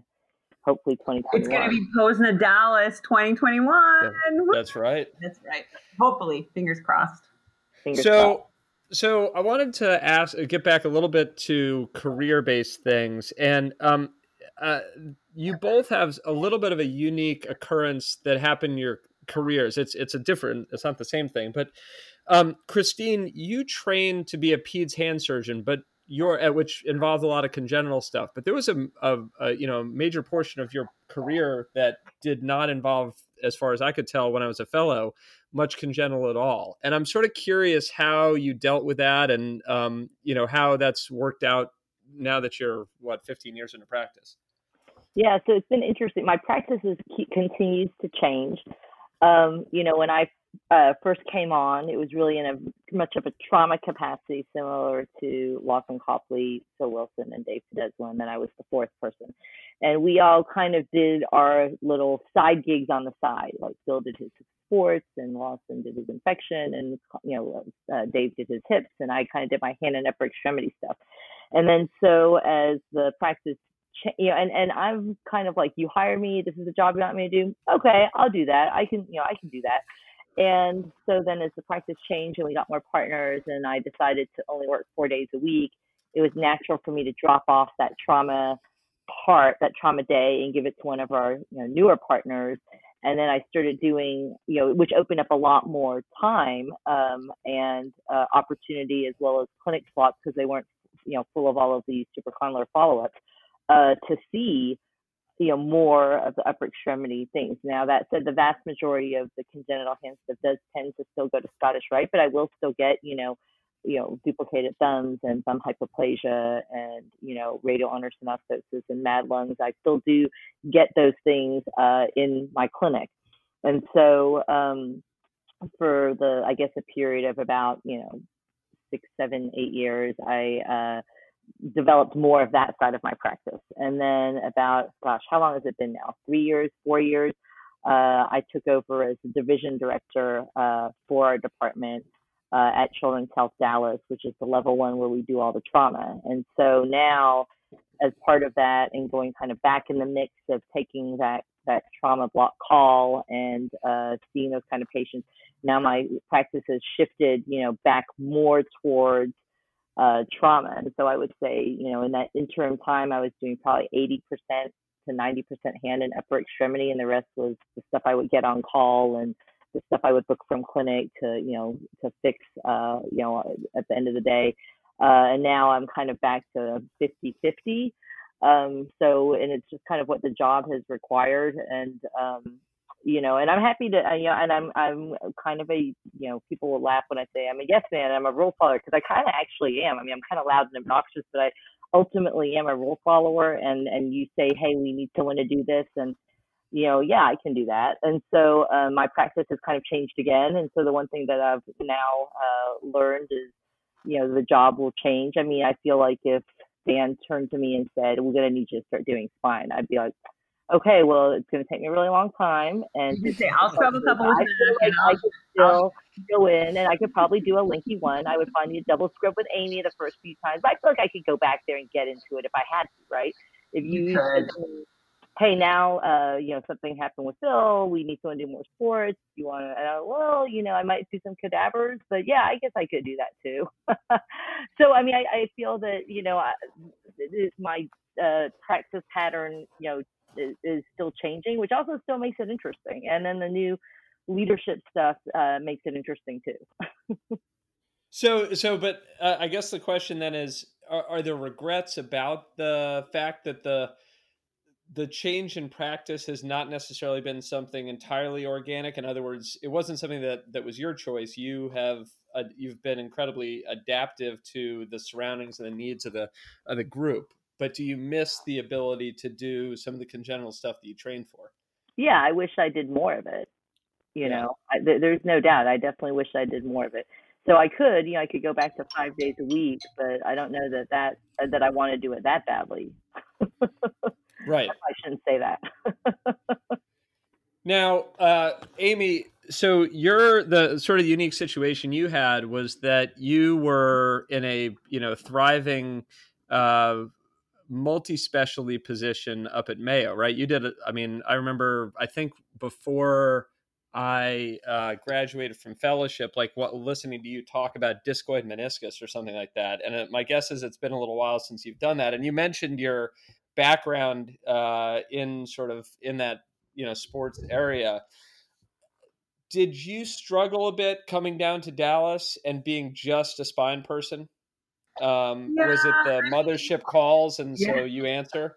So what it was at Mayo is I did everything. Um, so I I did spine still. So like when I started there, none of the other partners really wanted to do sports, and I was sort of like happy to do it because um, you know just coming out of residency, I feel like that's something we all feel really comfortable with. Um, and so I told them like, if you don't want any of it, you can send it all to me and I'll do all like the skeletally immature stuff. And if the adult guys want to take on the closed, physis stuff, I was happy to share that. So I kind of took on a peds sports role, but then I continued to do everything. So I did spine, you know, I did hip dysplasia, I did, um, you know, club feet. At Mayo, you can't do hand because they have a very strong hand department. So anything um, carpus and below belong to the hand surgeons. And then also, um, kind of like the adult arthroplasty guys, they kind of owned the PAOs because um, of Rafael Sierra and Rob Trousdale. So then, um, if I thought someone needed a PAO, I just would, you know, either have them come do the case with me or send it to them. So, but I was like the first person at Mayo to Mehta cast. I was the first person to do a VEPTR. I was the first person to put in a meta, uh, meta, a MAGEC rod. Sorry. Um, so I still did spine. I just didn't do the volume that you get at Scottish Rite. So then when I came to Scottish Rite, it was kind of perfect because they were like, Well, what do you do? And I was like, Well, what do you mean? What do I do? And they're like, Well, what do you do? I'm like, Well, I do everything except for hand. And they're like, Well, what? I'm like, Tell me a case. And so the beauty of me was I could do whatever they wanted me to do. And they were basically like, Well, we don't want you to do sports anymore. And I'm like, that's fine. I was I never did two fellowships. I only did the Scottish Rite Fellowship, and I just had a lot of sports background. And Phil and Henry wanted all of that. And then basically at Scottish Rite, um, spine is like drinking from a fire hydrant. I mean, there's just so much volume. But because I had already been in practice for seven, almost eight years, like I did my last spine at Mayo on June 30th, and then I did my first spine at Scottish Rite like um, July 27th. Oh wow. Yeah. So like basically and it was just more way more volume. Like I would say at Mayo the most spine I do in a year was maybe like 30 35 cases and now you know I do like at least 80. Yeah. But then it's yeah, nice because I still I still really like I love doing trauma like Christine knows I really like trauma so I go over and I do trauma on Wednesdays. And then I love, I love having a lower extremity day, Nick. I don't know about you, but like uh, Thursday, I did a distal femoral extension derotation. I did some eight plates. I did a club foot. Like I really like having the ability to have like a non-spine day because like we talked about, you know, I think I don't sleep great and I think the amount of probably internal self-conscious like mind just reeling is a lot higher when I have big spines than if I'm just doing a like a lower extremity day. So I won't give up, and I think it bothers my partners. I won't give up anything. like I'm, yeah, I, am I'm, I'm exactly the same way. You know, I almost think it's uh, part of it is the fellowship. Yeah, um, they teach you, know, you to it, be a general orthopedic surgeon, yeah. right? I won't. I won't give up benign bone tumors. I won't give up club feet. I won't give up hips. I won't give up lower extremity. Although I will, the one thing I will give up is I will give up bunions. yeah, that's so funny. It's the only thing I've never operated on a bunion. And I Amy, will, I've been in practice ten years. I've never yeah, touched a bunion. I never I, saw it in fellowship, and I, I just don't do yeah, it. Yeah, it's just such it's ripe for problems. And then I will yep. I give up the frames because I feel like Dave Podeswa and Lane Wimberly and the whole like Scottish Rite frame program with like the Russians and everything is Russians, so yeah. elite. Like it's it's I just I get, so I give up the frames. So every once in a while, I'll trade Wimberly like a 400 pound Blount's patient for for uh, like congenital scoli. Like we'll do a little switcheroo. Um, yeah. But I, I think you make it out yeah, okay on that. So I always tell people like if you in your first five to seven years of practice can try to stay as general as possible, like I did, then the opportunities for your future are almost endless because literally you still do everything. Instead of like yeah. boxing yourself into a corner where you just do this and then sometimes the job opportunities in the country or where you want to live aren't available for that little niche thing but they are for other things so so i think it worked out well for me just because at mayo i i literally did everything so yeah, so I just remember very early on Phil Wilson saying you need to decide what it is that you want to do and in this practice and own it. And if you decide you want to be the hand and upper extremity person, we will send you all of our post traumatic complications and problems and you can be that person. But if you don't want to be that person, you know, that's you know, you need to decide that early on. And so I kind of decided, well, you know, I think I think I am gonna be that person. And then when uh, we had Suzanne Steinman as a fellow, and she kind of went on a similar path, and um, you know, she was asking me for advice when she started out in practice in Seattle, and I said, well, the one thing that I found is once you kind of hang your shingle and say, I will take all of your upper extremity stuff that you don't want to do, send it to me. It very quickly pushes everything else out of your practice. If you have a practice niche that most people have no interest in treating themselves and that happens happened much more rapidly than I thought it was going to. And you know, pretty soon you get to where, well, am I really the best person to open this hip? Because I haven't done one in a year or 18 months. Or is my partner so and so who does that routinely? He's probably the one I would want my kid to see. I wouldn't want my kid to be treated by, you know, and so it, it kind of once you start, you know, and so the opposite of what Amy's saying, Amy's saying stay as general as you can because you're you can go anywhere, and and I'm very very niched out. Like if I ever left Scottish Rite or if if you know Scottish Rite told me to go take a hike, I'm very niched out of trying to find places that that would want someone with my practice pattern.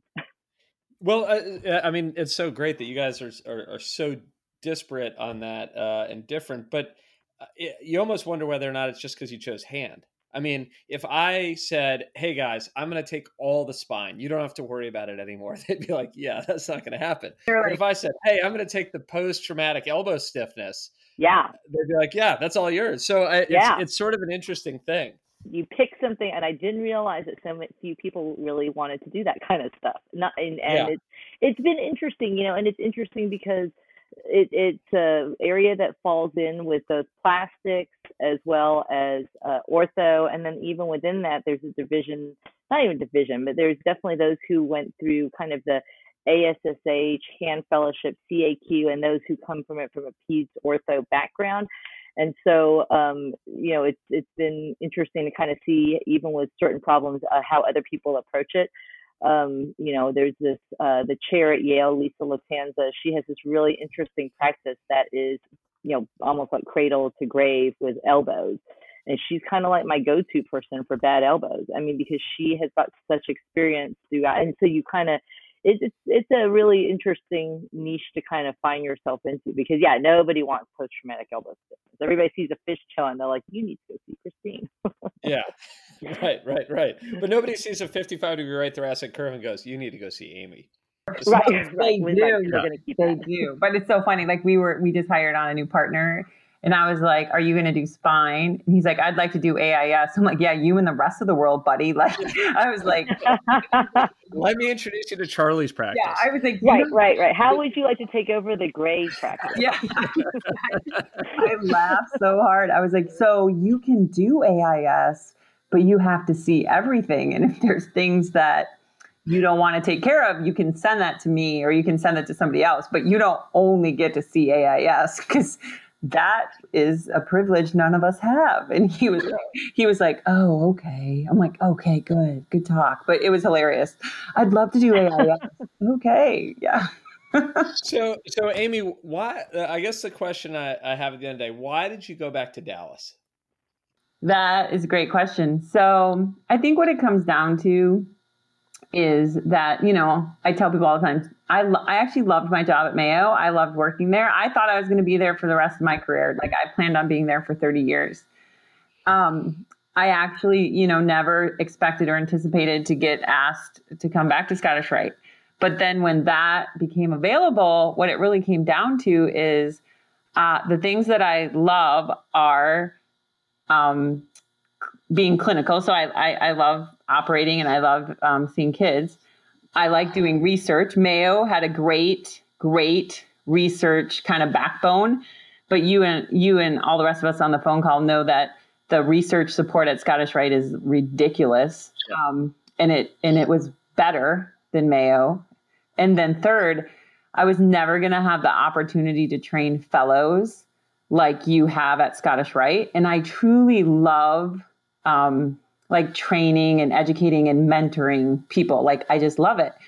And so I just, that was never going to be a true reality. Like I got to train residents at Mayo and I love training the residents too. But I think we all agree that training fellows is just like this next level. You know what I mean?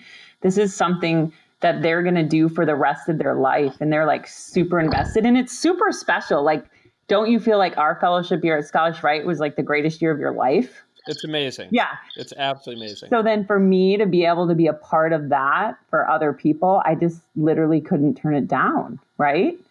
And yeah. so I always say I had to trade my one love for my other love. So they played my loves against me. Right. But ultimately, because I am a pediatric orthopedic surgeon, and Scottish Rite is it's kind of like a little mini Mayo Clinic for peds ortho. Um, I couldn't say no, right? I just couldn't and I'm glad I didn't. Like I love I love my job. I love working at Scottish Rite. And I really love working with the fellows. Like it's just amazing. And there's the a lot to be said. Yeah, everybody. You know, there's, there's a lot to be said for, you know, opening up a journal and seeing your old fellows who came through and their research and what they're publishing. And every time, you know, someone is on the podium, you're like, oh, Scottish Rite fellow, like I train them. And it's it is, it's really amazing. I mean, we we keep track of uh, how many of our fellows make it on the podium at POSNA. And if one of you wins, you know, the best paper award, that's a we think that's a win for us. I mean that that's you know just as proud as if you had you know as if it were one of us. I mean it's it really is. It's it's it's an amazing feeling to kind of be part of that legacy and then to see ahead of you all the people that you have trained and it's you know and they still will email me cases and text me. And I've gotten some calls when people are in the operating room saying, "Hey, this happened. What should I do?" You know, and to to have you know, I think that that reach is just really special. You know. Yeah, you understand, Nick. Like I've like built relationships with the fellows that I mean it's just amazing. And so I'm kind of like creepy. Like if I decide you're my friend, so Nick, watch out, you fall in that category. I'll just like show up at your house one day. I'll be like, hey, the Macintoshes are here. And you'll be like, what? Yeah. I mean, remember you told me we could always visit. Yeah, you're always welcome.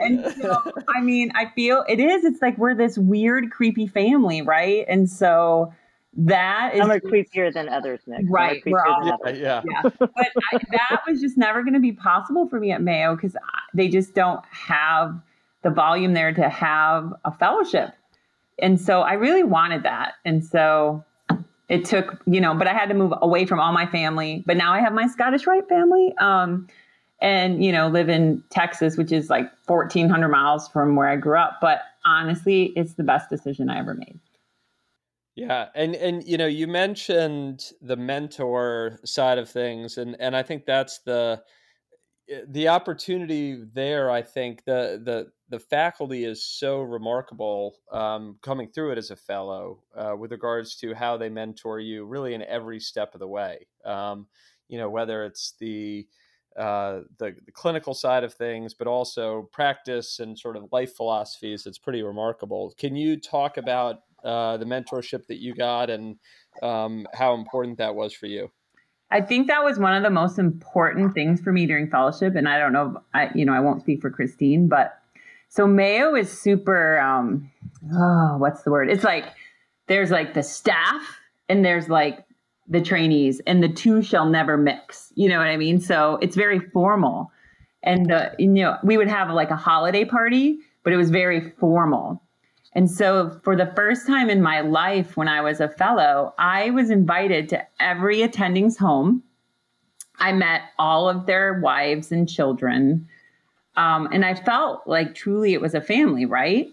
And that had never happened before in my like orthopedic career. So then when I went back to Mayo, that was one thing I was like, I'm going to take this with me so then every at Mayo, when a resident is on your service, they're on your service for three months. So it's either great or it's horrific. But then I always made sure during that time period, I met their significant others, their children, they met my family, you know, and that was not normal at Mayo. Like that was extremely unusual, but I felt that was like a super important thing to bring back from Scottish Rite.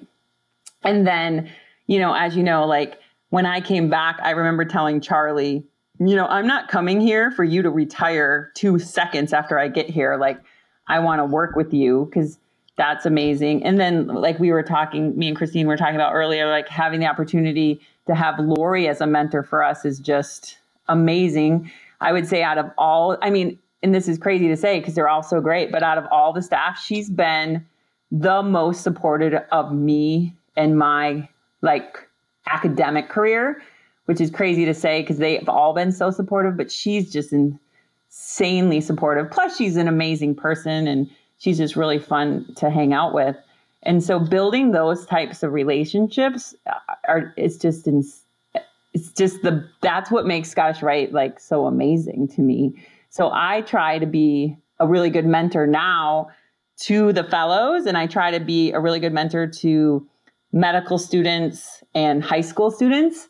And that's something that has become like a little side like passion of mine is to kind of be like that type of mentor that everyone at Scottish Rite was for me to like the next generation. And I'm I'm not great at it, but I'm working really hard at it to be as good as I can be.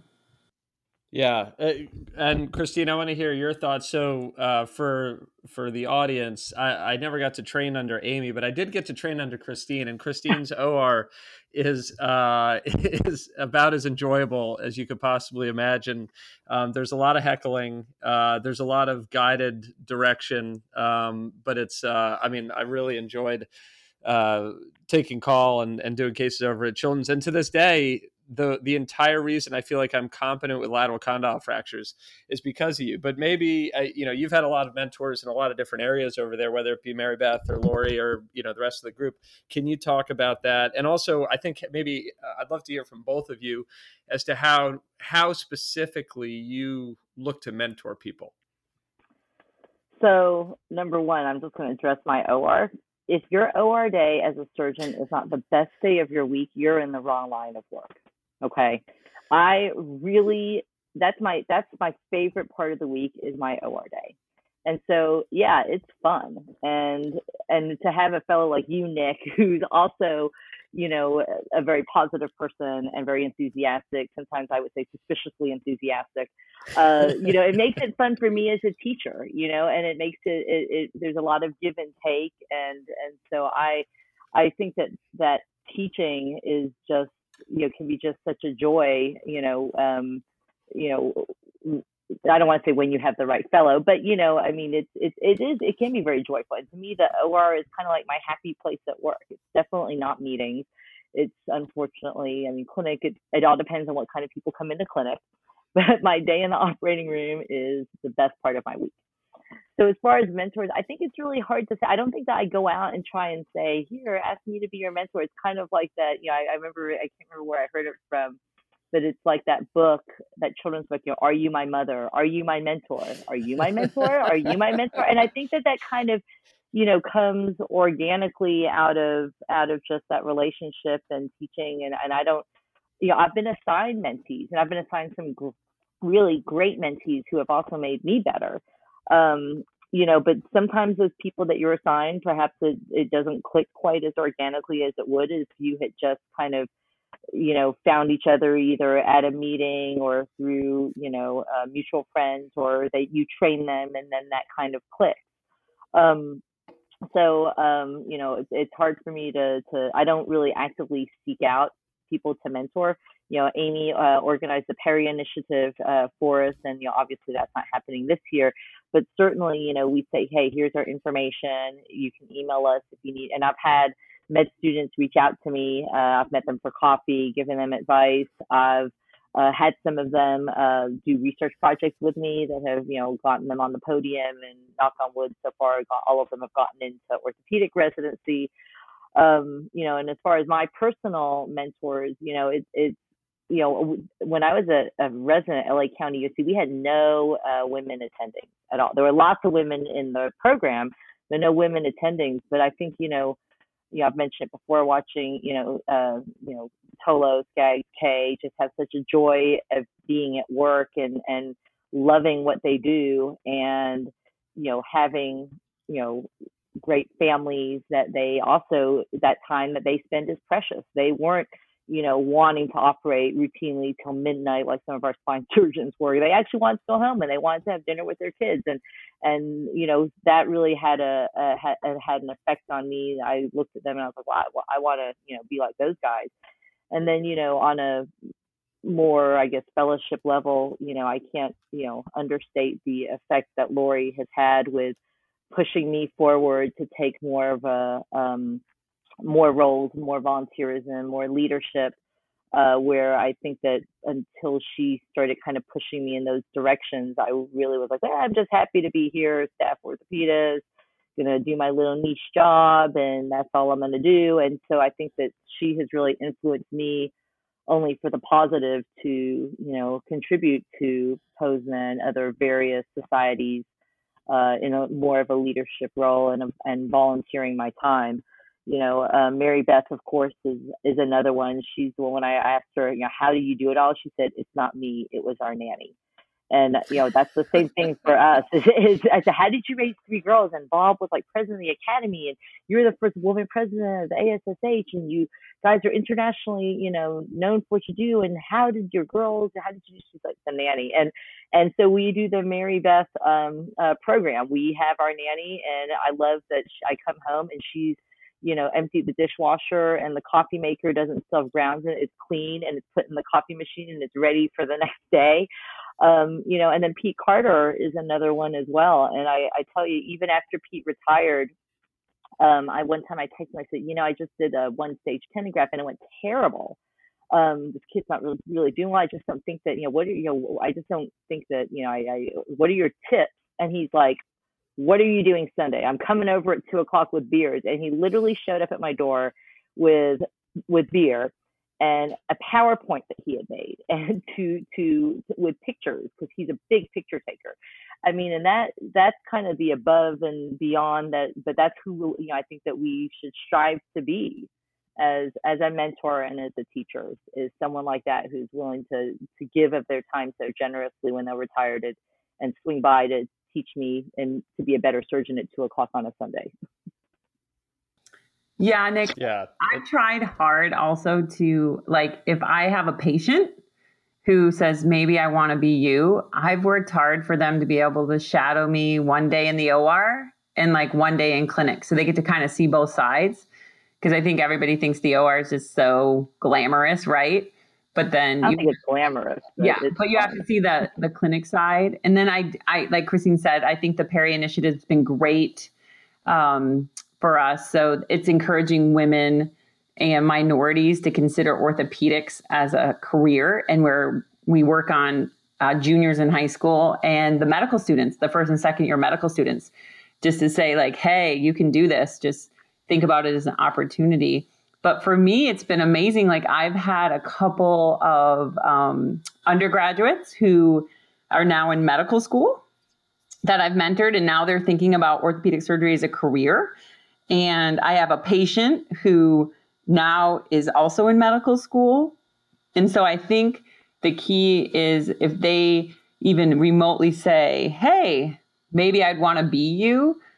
I don't think you know unless you just come and experience it. So some kids come and they hang out with me in the OR for one day and for clinic, and they say, "There's no way I want to be they pass out in the OR. Yeah, they're like, yeah, they're like, no, and that's a really important thing too to realize early that this is not for you because I think we all learn that in medical school. You either like love the OR and time like disappears and it's like the most amazing thing, or you really don't like it. And I think learning that early is important. And then I tell them, well, you don't have to be me. And then there's other opportunities. And so then just giving people that opportunity, I think is important. And then on the research side, I've been working with Christine and I both have been working with medical students a lot lately. And I just find it so enjoyable. Like sometimes we're their mentor on their very first you remember do you remember yours like oh yeah yeah like your very first abstract your very first podium um, acceptance your first manuscript acceptance like that's such an exciting thing for them and i weirdly like love being involved in that and so i i think it's just important to have and then i kind of remember what it was like to be in their shoes and i think if you you know, don't forget what it what that feels like for them. I think that just continues to kind of like drive your passion to to want to be a mentor, right? Yeah, I totally agree. And and I think that you know, kudos to to both of you for working with medical students you know it's an it's an interesting thing that i didn't appreciate until a little bit later on in my career that there's a there's a big difference i mean you can give a fellow especially a, a motivated fellow a project and you don't have to show up you know they it just happens and all of a sudden you have, you've got a project and it's completed but there's a lot of nurturing that happens on the medical school side uh, because they haven't done any of that and to get us a student to really put together a thoughtful project and and you know make it worthwhile for them and for you i think takes a lot of effort so i think that's great I remember being like, you don't want that to be your background color for PowerPoint. right, right, right. Little black on gray. Yeah, that's bad. But from a selfish point of view, those med students, they are closers. They are closers oh, yeah. because they know they need to. I mean, they are. I don't. You know, they are. Better well, they are unless they're not. Some of our more advanced. I have found in my experience that they have been better closers as far as getting the paper to a publication state than some of their more advanced counterparts. but, but, we don't have to name I any names. Find, this like, is a public uh, podcast. but some of them, so, but sometimes you get a manuscript that you're like, oh wow.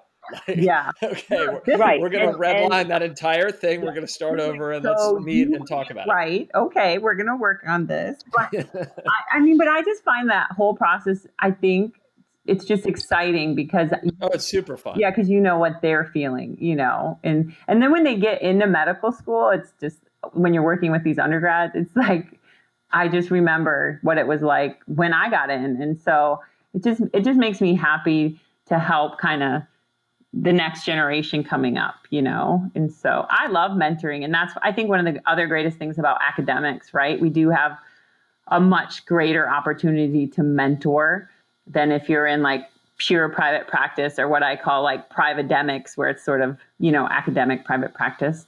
And that's one of the other things that I love about our our ability at Scottish Rite is is the ability to mentor. And I think also at Posna, I mean, both of you have been pretty involved there, but the, you know, the, there's obviously a, a formal mentorship program, but as, as members of IPOS, you've both been mentors there. Yes. And then, then to see your mentees, you know, go do a fellowship and then, you know, go out into their practice. It's exactly the same feelings I have like when the fellows that I train come out. And I think that's why, like you were asking, like, why do you think women gravitate towards PEDS in hand?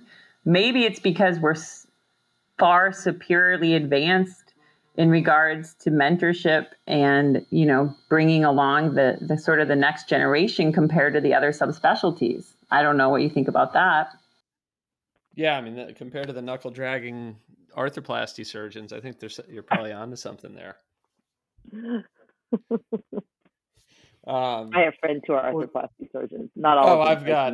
I mean, yeah, it's so funny but it is. For, I mean, there's. I think that you know, there's. It, there are definitely societies that have been, I think, less open to accepting that younger generation. I mean, I just remember being a, a a, fellow at Posna, the first Posna I'd ever gone to, and meeting people at our Scottish Rite, like you know, happy hour thing, who I knew by reputation because their names were all over like 200 papers, and they welcomed me and they were like, "Oh my gosh, you're a Scottish Rite Fellow," you know, I'm so and so, and I'm like, "Oh, I know who you are," you know. But I think that just that those connections, people were so open, not just ex Scottish Rite Fellows, but in Posna wide, people were just are just really open to meeting you and and getting to know you and helping you in your career. Um, you know, I, it's a very welcoming society.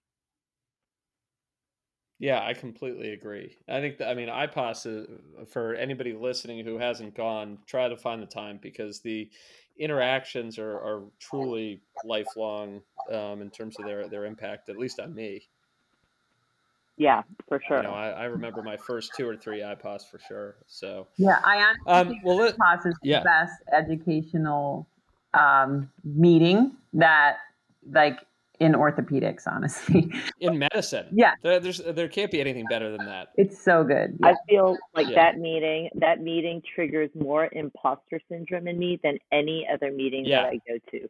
It is I mean you the quality that is expected from the educators and the faculty is so high and you have to bring your A game. I spend more time on those talks. I spend more time trying to make sure the delivery is right, that the cases I've got are good, that the discussion is pointed. I mean, it is very triggering as far as imp- I mean, sometimes I look around on this panel and I'm like, wow, like one of these things is not like the other, and that would be me because this is like Kozin and this is Peter Waters, and you know, and and so you know, it really I think is as faculty, it, it elevates our game as well you know that being on uh, on faculty at IPOS, and I mean I can't tell you the number of connections I've made, not just with other faculty members, but just you know all of the attendees from not just you know America, but you know across the pond, you know, and in in Great Britain, and so it really is I think the premier educational interactive taking it to the next level experience, and and I love every year they try to do something a little different. Like last year